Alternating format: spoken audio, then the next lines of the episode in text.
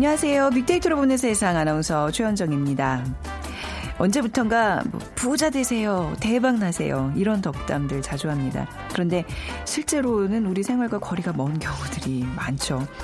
지난해 한 취업 포털 사이트의 설문조사 결과요. 10명 중 7명이요. 자신을 항상 돈이 부족한 푸어족으로 여긴다는 결과가 나왔습니다.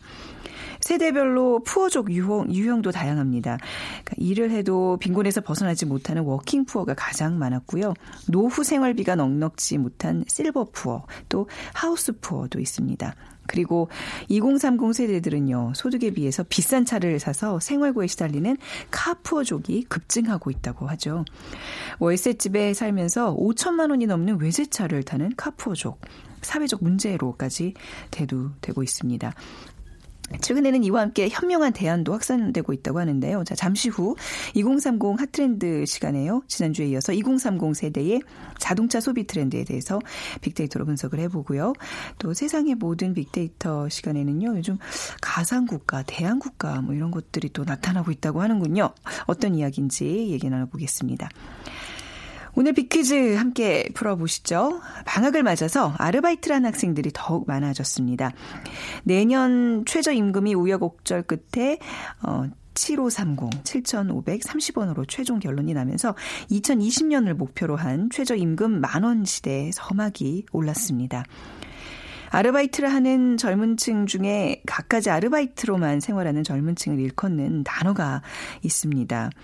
1987년 일본의 한 고용정보회사가 아르바이트에 많은 시간을 빼앗기는 젊은이를 주제로 영화를 만들기도 했는데요.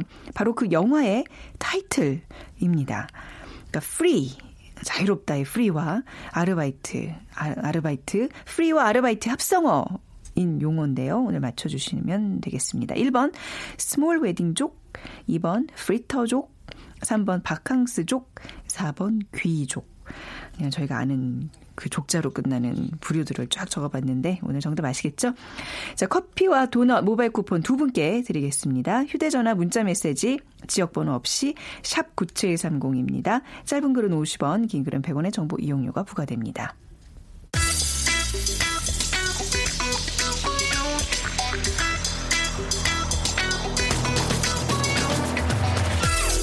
오늘 여러분이 궁금한 모든 이슈를 알아보는 세상의 모든 빅데이터. 연세대 박희준 교수가 분석해드립니다. 네, 연세대학교 산업공학과 박희준 교수 모셨습니다. 어서 오세요. 네, 안녕하십니까.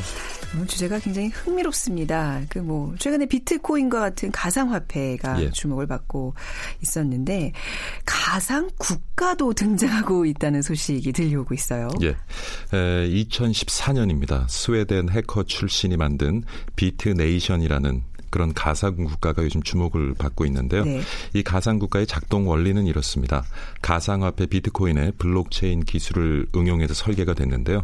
어, 블록체인에 대해서 간단하게 설명을 드리면 모든 거래 기록을 한 곳에 보관 관리하지 않고요. 참여자의 컴퓨터마다 암호화돼 분산 저장하는 기술인데 그러니까 다시 말씀드리면은 다중심 지배 구조여서 어느 누가 정보를 독점하거나 통제할 수도 없고요. 그리고 모든 사람이 참여해서 의사 결정을 하는 방식이어서 어떻게 어떻게 보면은 그 정보통신 기술을 활용한 직접 민주주의를 적용한 그러한 국가쯤으로 이제 이해할 수 있을 텐데요. 네. 최근에 우리 사회에서 보면은 그 대안적 국가를 꿈꾸는 분들이 많은 것 같아요. 어떻게 음. 보면 현실에 대한 많은 불만들 네. 에, 그런 것들이 이유가 될 수 있을 텐데요. 어, 최근 한국의 한 언론사 기자는 본인을 사이버 국가 비트네이션 국민이라고 밝히면서 네. 이곳은 자신의 이름과 음. 이메일 주소만 가입을 하면 시민으로 흔쾌히 받아준다. 음. 그래서 그 국가의 국민이 되기로 결심했다라고 얘기했는데 에, 이한 언론사의 기자가 느낀 그 비트네이션의 매력은 자신의 학력, 재산 정도, 사회적 경험 이런 것들을 따지지도 묻지도 않고 네. 그저 자기 이름과 이메일 주소만 있으면은 받아주고 음. 그리고 그 국가의 모든 의사 결정에 본인이 직접 민주주의 방식을 통해서 참여할 수 있다는 것에 네. 대해서 매력을 느꼈다라고 어, 인터뷰를 했습니다. 매력이 있네요. 그냥 듣기만 해도 우리가 일상적으로 아는 그 국가의 개념이라는 게 이제 영토가 있고 국민이 있고 주권이 있고 뭐 그런 그렇죠. 조건이 이제 형성이 돼야 국가라고 부를 수 있는 건데 예. 이제 이런 가상 국가의 개념은 완전히 다른 차원의 예. 국가네요. 근데 이게 최근에 등장한 것은 아니잖아요. 예전에도 이런 거 있었잖아요. 그죠? 그렇죠. 네. 뭐 최근에 이제 지구상에 존재한 적이 없는 그런 네. 국가 건설을 꿈꾸는 사람들이 많아지고 있는데 사실 가상 국가가 최근 등장한 개념은 아니고요. 예. 우리가 잘 알고 있는 그 허균의 홍길동 그쵸. 전에도 야, 율도국이라는 예. 오래된 가상 국가가 있습니다. 그래서 국가라는 개념도 역사가 우리 생각만큼 그렇게 길지는 않아요. 네. 그러니까 18세기 말 프랑스 혁명의 결과로 이제 근대 국가가 탄생을 했으니까 오늘날 우리가 경험하고 있는 이런 국가의 틀은 이제 역사가 거의 한 200년 정도 넘은 셈이고요. 음. 영토의 한계선을 긋고 시민권을 도입하고 또 정부를 수립하고 지역 내 도량형, 화폐 등을 통일해서 균일한 상거래가 이루어지도록 이제 지원하는 등 우리가 알고 있는 이런 국가의 형태, 국가의 기능 네. 이런 것들을 사실 우리가 경험한 것은 앞서도 말씀드렸지만 200년 정도의 음. 그 지나지 않는다고 볼 수가 있겠죠. 국가 지구상의 국가뿐만 아니라 이제는 우주 국가도 등장을 하겠죠. 하고 있죠 이미. 예 예. 네. 네, 재밌는 것이 그 아스가르디아라는 국가가 있어요. 아 그게 국가 이름인가요? 예, 처음 아스, 들어봐요. 아스가르디아라는 이제 우주 국가가 있는데. 아 우주 국가요. 예, 이 네. 아스가르디아는 오는 아 9월 12일에 네. 에, 이제 국가에서 처음으로 인공위성을 쏘아 올린다고 발표를 했고요. 네. 아까 말씀하신 것처럼 국가라는 것은 영토, 국민 주권이 있어야 되는데 네. 지구상에 실질적인 영토는 없습니다. 네. 에, 그렇지만은 이미 국민은 25만 명을 넘어섰고요. 아, 진짜로요? 예, 국민의 오. 구성을 보면 터키와 중국인들이 각각 한 3만 7천여 명 정도 되고요. 예. 미국인은 3만 1천여 명. 한국인도 꽤 있습니다. 1,540여 명이 어. 지금 현재의 이 아스가르디아라는 우주 국가의 시민으로 등록이 돼 있는데요. 어, 저만 몰랐어요. 우리도 빨리 등록합시다. 네. 네. 이들 시민은 이제 자신의 소망이나 사진을 음. 담은 데이터를 작은 인공위성에 싣고 네. 이제 그 국가의 계획에 따라서 오는 9월에 인공위성을 쏘아 올리게 되는데요. 스웨스에 있는 우주국제연구소 이고르 아슈르 베일리 소장이 추진하고 있는 그러한 새로운 형태의 국가입니다. 그래서 어, 평화로운 우주 개발을 표방하면서 장차 달과 우주의 정거장을 건설을 하고 사람들이 실제 우주 공간에 거주할 수 있도록 음. 하겠다는 굉장히 어, 구체적인 계획까지 가지고 있고요. 네. 그리고 그런 구획 계획들을 실천해 나갈 수 있는 어느 정도의 그 자금도 지금 확보하고 있는 것으로 알려져 있습니다. 근데 네. 재밌는 것이 내년 4월 유엔에 이제 정식 국가로 등록을 요청하겠다고 하는데 네. 모르겠습니다. 뭐 등록을 할 수 있을지 없을지는 어. 좀 지켜봐야 되겠지만 만약에 등록이 된다면은 지구 최초의 우주국가 탄생이 와. 내년에 이루어지지 않을까 하는 생각도 해봅니다. 우리가 흔히 저기 땅에 발을 딛고 살아간다고 얘기하는데 이제는 그냥 이렇게 허공 속에 그 너무 머무는 느낌이랄까요? 뭔가 이게 가상, 우주 이런 게 판타지가 아닌 현실이 되고 있는 게 참 신기하네요. 근데 사실 뭐 그 유럽에서 그 아메리카 대륙을 예. 발견하고 또 아메리카 대륙을 대한 여러 가지 또 투자를 할 때도 지금과 비슷한 아, 현상이 아닐까 싶기도 그랬나요? 하고요. 네. 예. 그러니까 이제 이런 우주 공간 이런 게 그냥 현실화 된다는 얘기네요. 현실화 될 수도 있다는 얘기인데 음, 뭐 왜, 지금 예. 보시면은 그 제프 베조스와 앨런 머스크 같은 경우도 굉장히 이제 구체적인 음. 계획을 세우고 화성 개발에 네, 나서고 네. 있고요. 물론 관점은 틀려요. 앨런 머스크 같은 경우는 지구 환경 오염이 너무 심해졌기 때문에 음. 이제 환경을 오염시키는 생산 설비를 지구에 남겨두고 네. 화성을 쾌적한 주거 환경을 만든 다음에 인간을 화성으로 이주시키는 계획에 음. 투자를 하고 있고요. 제프 베조스 같은 경우는 더 이상 지구 오염을 어, 바라볼 수는 없다. 지구 음. 환경을 오염시키는 그런 생산 설비를 화성으로 이주시키고 네. 지구를 다시 쾌적한 주거 환경으로 되돌리겠다라는 음. 계획 아래 지금 뭐 천문학적인 투자를 하고 있는데 관점은 틀리지만 네. 하여튼 뭐 이전에는 그 공공 영역에서만 이루어졌던 우주 개발이 이제는 민간 음. 차원에서도 음. 이루어지는 것 같습니다. 영화 같은 일들이 다 이루어지고 있는데 그 무슨 우주 국가 이런 무슨 가상 국가 이런 거에 대한 어떤 사람들의 열망 이런 곳에 시민이 되기를 자청하는 사람들이 늘어나는 이유는 뭘까요? 우선 이런 질문을 해볼 수 있을 것 같아요. 살아야만 하는 곳. 그리고 음. 살고 싶은 곳이 다르다면 아. 우리는 과연 어떤 선택을 할 수 있을까? 예를 네. 들어서 이제 돈을 벌어야 하니까 많은 분들이 도시에 살고 있죠. 그러나 그 목적을 뺀다면 과연 우리는 도시에 살고 싶을까? 네네. 오히려 좀 한적하고 좀더 어, 삶의 질을 기대할 수 있는 그런 농어촌에 살고 싶지는 네. 않을까. 주말이면 사실 짜증나는 이제 교통 체증을 감내하고서라도 산과 바다로 나가는 이유는 아마 살고 싶은 곳과 음, 살아야 하는 곳이 곳. 달라서 네. 생기는 현상이 아닐까 싶기도 하고요. 우리는 대부분 이런 방식으로 이제 실존과 희망의 불일치를 간신히 극복을 하고 있는데 그러다 보니까 가상 국가, 음. 우주 국가에 대한 어떤 그 우리 시민들의 희망이 좀 더 생겨나는 것 같고요. 어떤 현실 세계에서 우리가 경험하는 많은 그런 불합리한 점, 어려운 점 들에 대한 어떤 도피처로 네. 또 가상 국가를 많이 생각하고 계시는 것 같아요. 결국 그런 생각도 해봐요. 그러니까 이 과학 기술의 발달이 결국 우리가 살고 싶은 곳에 대한 열망이 있기 때문에 계속 이렇게 기술에 박차를 가하는 게 아닌가 싶은데 결국은 뭐 이런 증강 현실, 무슨 가상 현실 기술이 발달이 되면서 이런 게 다 현실화돼 가고 있는 거 아니겠습니까? 네, 맞습니다. 음. 아무래도 그 2000년대 들어서면서 가상 현실이라든가 증강 현실 기술이 발달하면서 어, 우리가 상상했던 어떤 것을 구현할 수 있는 그런 기술들이 이제 등장하면서 이러한 현상이 더욱 가속돼 가속화되는 것으로 보여지고요. 네. 그래 실제 경험하는 듯한 가상 세계가 펼쳐지면서 사람들의 상상력이 이제 더욱 더 어, 자극 된것 같아요. 네. 그래서 핀란드 헬싱키시와 핀란드 어, 전화회사죠. 엘리사가 아니나라는 아니나라 아니나라? 아니나라가 이제 네. 가상도시 이름입니다. 아, 니나라라는 가상도시를 만들어서 밖에 나가지 않고도 백화점에 가서 쇼핑을 하거나 미술관에 들어가서 그림을 관람할 수 있도록 했고요. 또 그 즈음에 영국의 BBC 방송은 소니가 만든 게임에 등장하는 가상국가 노라스의 1인당 GNP가 2224달러 수준에 육박한다는 뉴스를 내보내기도 음, 했는데 네. 이건 어떻게 이제 수치를 에, 측정했냐면 가상 게임에서 사용하는 그런 아이템 경매와 불법으로 거래되는 되는 아이템 교환 가치를 추산한 결과로 이런 수치가 나왔다고 하는데요. 뭐 최근에 들어서 어, 이러한 이제 가상현실, 증강현실과 같은 음. 기술을 활용한 다양한 가상 공간들, 심지어 더 나아가서는 이제 네. 가상 국가에 대한 개념까지도 점점 논의가 되고 있는 것 같습니다. 만약 이런 가상 국가가 있다. 저 아까 무슨 우리 한국 시민도 1,540명이나 지금 등록한 그곳 뭐 이런 거 약간 가고 싶은 생각은 있으세요, 교수님은요? 저는 아직 좀 불안할 것 같아요. 그렇죠. 아직 예. 또 처자식이 있는 분들, 예. 가족이 있는 분들은 SNS 사용자들은 이런 가상국가에 대해서 어떤 생각을 하고 있어요? 가상국가라는 것이 재미있는 개념이라서 네. 제가 지난 6개월 동안 음. SNS 사용자들은 과연 가상국가에 대해서 어떤 대화를 나누고 어떤 생각을 하고 있을까라고 좀 분석을 해봤더니요. 네. 많지 않아요. 음. 그러니까 전체 그 가상국가라는 단어가 등장하는 빈도수가 굉장히 낮습니다. 네. 그래서 아직까지는 뭐 가상국가 우리가 들었을 때는 굉장히 흥미롭게 느낍니다만 합니다만은 가상 국가에 대해서 아직 뭐 진지하게 생각을 하고 있는 것 같지는 않고요. 하지만 가상 국가라는 단어를 통해서 분석을 해봤을 때 가장 상관관계가 높은 단어로는 화성이 나왔어요. 네. 그래서 아무래도 최근에 앞서서 소개해드렸지만은 제프 베조스나 앨런 머스크의 화성 개발 계획이 이제 신문 방송을 통해서 발표가 되면서 화성 개발에 대해서는 많은 분들이 인지를 하고 있고 네. 좀 관심을 가지고 계시지 않나 하는 생각을 해봤습니다. 네. 앞으로 이제 IT의 발달이 국가의 개념도 싹 바뀌고 바꾸게 하지 않을까라는 생각이 들어 벌써 이제 진행 중이죠. 네, 네, 그렇습니다.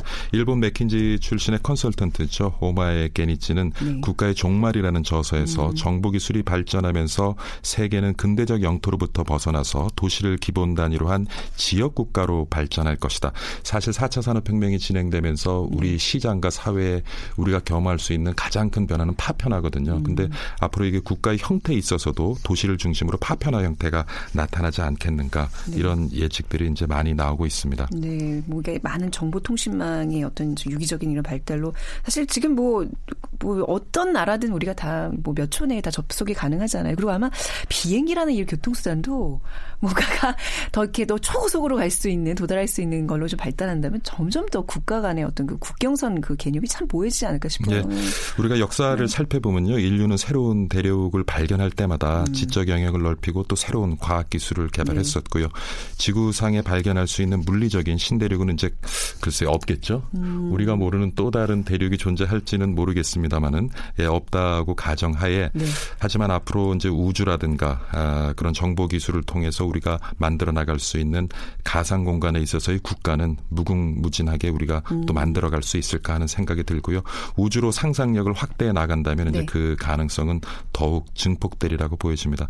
더 좋은 국가에 대해서 늘 상상하지 않는다면 우리는 살고 있는 곳과 살아야 네. 하는 곳의 불일치를 계속 경험해야 될 것이고요. 네. 그래서 앞으로 좀 더 적극적으로 구체적으로 우리가 살고 싶은 공간을 가상 공간 또 더 나아가서 뭐 시간이 어느 정도 걸릴지는 모르겠습니다만은 또 우주라는 공간에 우리가 만드는 것을 네. 꿈꾸면 네. 또 그런 국가를 우리가 만들어갈 수 있지 않을까 하는 터무니없지만 또 미래 현실이 될 수 있는 그러한 네. 얘기를 오늘 좀 나눠봤습니다. 아, 중요한 거는 이 땅에 발을 디디고 살아야 돼요. 그러니까 우리가 현실이라는 이 공간을 절대 무시해서는 안 되고 여기 충실해야만 또 맞습니다. 미래의 어떤 공간이 허상이 아닌 예. 현실로 다가올 수 있다는 거 생각해 둬야 되겠습니다. 자, 연세대학교 산업공학과 박희준 교수와 함께 가상국가라는 재밌는 주제로 얘기 나눠봤습니다. 감사합니다. 감사합니다.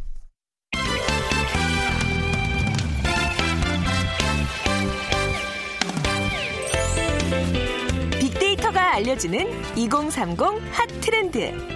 빅커뮤니케이션 전민기 팀장이 분석해드립니다. 네, 빅커뮤니케이션 전민기 팀장 나오셨어요. 안녕하세요. 네, 반갑습니다. 전민기입니다. 빅퀴즈 먼저 부탁드릴게요. 어, 방학을 맞아서 아르바이트하는 학생들이 늘고 있죠. 아르바이트를 하는 젊은 층 중에서 직업을 갖지 않고 갖가지 아르바이트로만 생활하는 젊은 층을 일컫는 말이 있습니다. 1987년에 일본의 한 고용정보회사가 아르바이트에 많은 시간을 빼앗기는 젊은이를 주제로 영화를 만들기도 했는데요. 바로 그 영화의 타이틀이기도 했습니다. 어, 영어 free와 어, 독일어 아르바이트를 합성한 용어. 이것은 무엇일까요? 1번 small wedding족, 2번 프리터족, 3번 바캉스족, 4번 귀족. 네. 뭔가 이렇게 청년 실업의 심각성을 나타내주는 신조어입니다. 그렇죠. 뭐 미래에 대한 불안감, 걱정으로 뭔가 한 일자리를 잡지 못하는 그런 족들인데요. 정답 고르셔서 휴대전화 문자메시지 지역번호 없이 샵 9730으로 보내주시면 됩니다. 짧은 글은 50원, 긴 글은 100원의 정보 이용료가 부과됩니다. 자, 오늘 지난 시간에 이어서 이제 자동차 2030 세대들의 자동차에 대한 관심 좀 더 짚어볼 텐데요. 집은 없어도 차는 산다라고 네. 얘기하는 세대들이라면서요. 근데 음. 그뭐 지난 시간 얘기 나눠봤지만 월급의 반 이상을 할부로 지출을 하면서 또뭐 본인에 맞지도 않는 외제차를 무리해서 사는 젊은 세대들을 많다고 하는데 그런가 하면 또 반면에 가성비를 따지는 합리적인 젊은 층들이 요즘 많잖아요. 네, 그럼요. 네. 네. 자동차 공유 서비스 이용하는 얘기 좀 들어볼까요? 네, 네. 그러니까 네. car sharing이라고 많이 하죠. 자동차 네. 공유를 이용하는 대학생 등이 빠르게 늘어나고 있는데 캠퍼스 카라고 불리는 겁니다. 그래서 어 이게 4월에 시작됐을 때 17,800명 정도가 이용을 했는데 지난달에는 이제 4만 명이 넘 넘게 두 달 새 한 2.3배로 이용하는 학생들이 늘었고요. 네. 현재 전국의 한 158개 대학교에서 시행 중입니다. 특히 지방대에서 아무래도 좀 음. 호응이 높고요. 뭐 연세대 원주 캠퍼스라든지 강원도 삼척 캠퍼스는 두 달 동안 이용자가 지금 2,000명을 넘어서고 있습니다. 아무래도 지방대는 이 뭐 산속이나 아무래도 접근성이 네네. 좀 떨어지는 곳에 많다 보니까 이 car sharing을 이용하는 학생들이 많아지는 것 같고요. 뭐 기차역에 간다든지 서울이나 음. 다른 지역으로 이동 할 때도 이 car sharing이 아주 이 대학생들에게는 유용한 그런 교통수단이 돼주고 있다고 합니다. 요즘 대학들 캠퍼스들이 워낙 넓어서 말이죠. 네. 그렇죠? 어디 뭐 수업 시간에 어디 옮기려고 해도 한참 걸어야 되고. 맞아요. 예. 저희 때는 그냥 다 걸어 다니긴 했는데 요즘 음. 셔틀버스 운행하는 학교들도 많고 뭐 차 안에 뭐 캠퍼스나 이제 뭐 주요 기차역 간의 어떤 car sharing 같은 거 하면 음. 괜찮겠네요.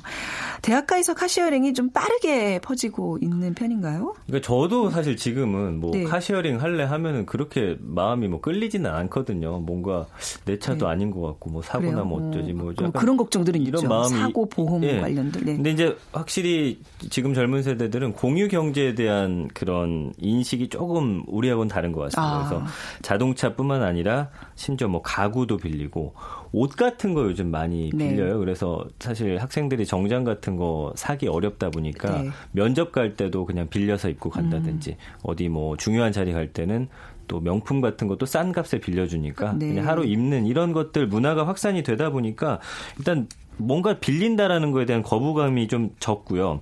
그다음에 주머니 사정도 넉넉지 않다 보니까 어 차를 빌려 타는 게 뭐 몇 사람이 합치면 오히려 뭐 택시를 이용하거나 이런 것보다 훨씬 더 저렴하다고 그렇죠. 합니다. 예, 네. 그렇기 때문에 이용을 하는 것 같고요. 지금 사실은 자동차가 뭐 AI다 4차 산업이다 해서 스마트카도 나오고 하는데 궁극적으로는 나중에 이제 차를 소유하는 사람이 음. 없어질 거다라는 예상들을 많이 하는 네. 것 같아요. 그래서 굳이 차를 소유할 필요가 없다. 왜냐하면 운전대를 잡는 것도 아니고 그러다 보니까 이 카시어링이 미래의 어떤 이런 자동차의 대처 방안이 될 것이다라는 이야기가 나오고 있는데 네. 예, 그러다 보니까 이 소카라든지 뭐 그린카라고 해서 이게 다 공유 자동차인데 2013년에 이제 그린카라고 해서 12만 명이었습니다. 근데 이 소카 같은 경우에는 2013년 7만 명에서 현재 6월 말까지 260만 명으로 음. 어, 이용하는 사람들이 37배나 늘었거든요. 그러니까 저는 사실 주변에서 많이 이용하는 사람 보셨어요? 보지는 못했는데 아, 저도 사실 보지는 못했어요. 어, 네. 젊은 층들은 이거 음. 이용해서 뭐 여행도 많이 가고 네. 그런 식으로 렌트카보다는 이 공유차를 많이 사용을 하더라고요. 그래서 음. 어, 이 캠퍼스카의 특정 차량에 대한 이용 시간이 월 200시간 정도를 이게 주는데 이런 것들을 이제 무료 이용권이라든지 좀 저렴하게 하는 형태로 묶어가지고 학생들에게 어, 제공을 하다 보니까 네. 이용하는 학생들이 늘고 있는 겁니다. 렌트랑 좀 다른 개념인 게 서울시에서 운영하는 그 자전거 따릉이처럼 네네. 일정한 그 공간에다가 주차를 해놓고 음. 그렇죠? 네. 반납을 그런 식으로 하고 맞아요. 또 예. 필요한 사람은 또 그 근처에서 그 자동차로 또 이동을 하고 이게 이제 거죠? 음. 시간을 정확하게 이제 뭐 음. 10시부터 2시까지 이용해서 네. 어디에다 반납하겠다 하면은 음. 그 시간 안에만 갖다 놓으면 다른 네. 사람은 이제 그 차를 또 3시부터 몇 시까지 음. 이게 이어져서 계속 예, 이용을 하는 거죠. 음, 편리할 것 같아요. 그러니까 네. 이제 그 공유라는 개념이 사실 이제 점점 소유라는 개념이 없어진다고 하니까 네. 좀 이런 자동차라 또 계속 시작을 해보시면 어떨까. 저도 사실 제 소유의 차는 없거든요. 음. 그래서 차가 없을 때는 뭐 택시 이용하는데 만약에 많이 회사 앞에나 집 앞에 이런 렌탈 공유 시스템이 있다면, 있다면 저는 네. 사용할 수 있을 것 같아요. 네, 네. 예. 이게 이제 앱으로 뭐 이제 이용을 하게 되는 건가요? 다양해요. 그러니까 어, 앱으로도 할 수가 있고요. 그러니까 공유 이 자동차가 종류도 여러 가지입니다. 음. 뭐 출근 출퇴근을 같이 하는 것도 있고요. 네. 카쉐어링으로. 카풀이라고 그랬죠, 예, 우리는. 네. 공항까지 가는 이 승합차라든지 뭐 리무진 이용하는 게 아니고 공항을 또 오가는 그 공유차가 있어요. 네. 그래가지고 네. 이거가 뭐 가격이 좀 싸다 보니까 많은 분들이 이용하고 있고요. 그다음에 개인이 소유한 차량을 아까 말씀 드린 대로 이 카풀처럼 그래서 음. 어떤 시간대에 뭐 빌려주는 경우도 있고요. 네. 네. 그리고 아침 시간대 같이 이제 출퇴근하는 경우, 그다음에 스마트폰으로 이제 근처에 있는 카풀 차량을 택시처럼 잡아 타는 거예요. 이거는 그래가지고. 네. 사실 이거에 대한 좀 위험성은 좀 있기는 그러니까 있어요. 어떤 사람이, 네, 어떤 사람이 탈지 네. 모르기 때문에. 근데 아마 그런 거 인증 잘해가지고 하면 아마 좀 널리 확산되지 않을까. 왜냐하면 택시보다 비보다는 좀 더 저렴하게 이용할 음. 수 있기 음. 때문이죠. 왜 지난 시간에 뭐 외제차를 선호하는 2030 세대들 얘기를 하고 오늘 좀 공유차 얘기를 하는데 결국 자동차에 있어서도 양극단 음. 네, 트렌드가 좀 보여지고 있네요. 그러니까 뭐 예를 들어서 예전에는 이제 국산차들 많이 샀는데 네. 거기서 뭐 조금만 더 보태면은 외제차니까 음. 차라리 외제차를 사겠다라는 젊은이들이 많고요. 아예 나는 차가 필요 없다. 그러면 음. 이제 공유차. 그래서 네. 요즘에 이제 모든 트렌드가 가성비를 어마어마하게 따지거나 음. 뭐 이름은 없어라도 어, 품질 좋고 가격이 저렴한 걸 사거나 네. 아니면 아예 비싼 거 사는 음. 지금 풍토가 있는데 이 자동차 안에 있어서도 좀 그런 현상이 네. 두드러지고 있습니다. 아유, 뭐 곳곳에 다 이 양극화 현상은 예. 이거 양극화라고 예, 봐야 되겠죠. 양극화죠. 예.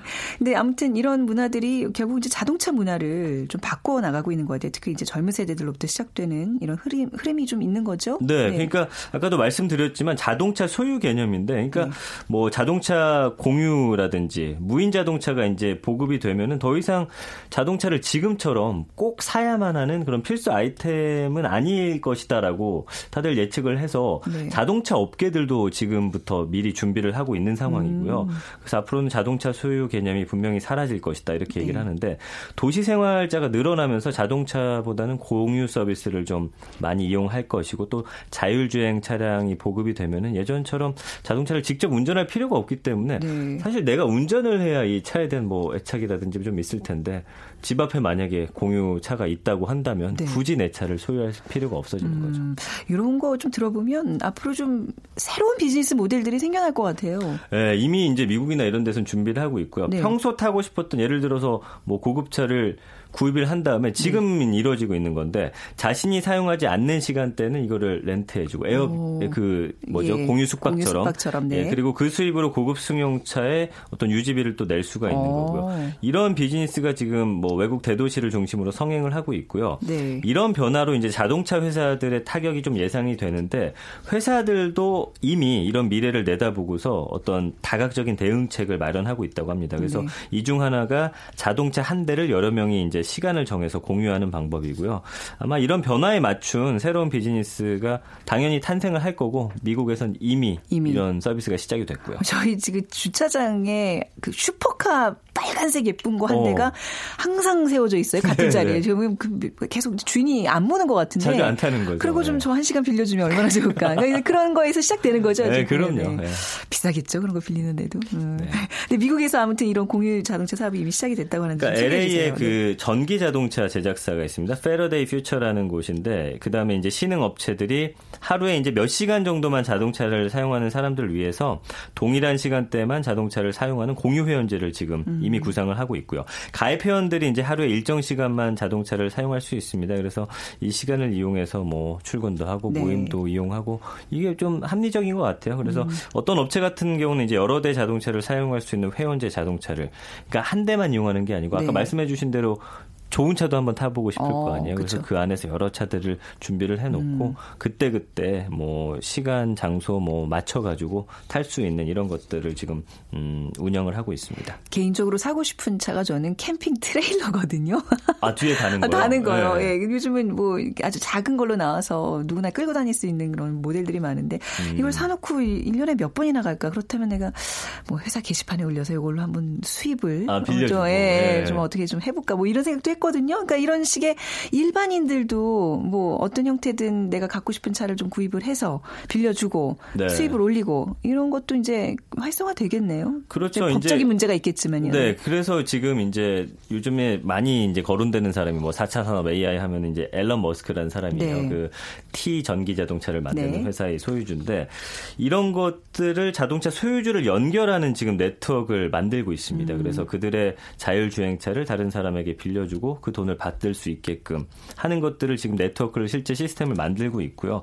이미 일부 자율동차 소유자들은 아까 말씀드린 그 공유 집을 공유하는 것처럼 렌트 서비스 같은 곳을 통해서 네. 빌려주고 있다고 합니다. 그래서 어 터로라는 그 외국 렌트 웹사이트인데 네. 자동차를 사용하지 않을 때는 이런 걸 렌트를 해주는 거죠. 그래서 음. 음, 이런 것들이 지금 미국에서는 상당히 활성화가 되고 있는 그런 상황입니다. 네, 이런 변화에 맞춰서 일부 자동차 회사들도 색다른 판매 전략을 시험하고 있다면서요? 네, 아까 말씀드린 대로 이제 앨런 머스크가 그거 네트워크 만들고 있고요. 네. 일본의 이제 T사 같은 경우도 어 그 중에 브랜드 중에 L 좀 럭셔리 브랜드가 있는데 이거를 구입하는 사람들이 Getaround라고 부르는 부르는 서비스를 통해 가지고 음. 필요한 사람에게 직접 연결을 해주는 거를 자동차 회사가 나서서 한다는 게 참 네. 아이러니한 거거든요.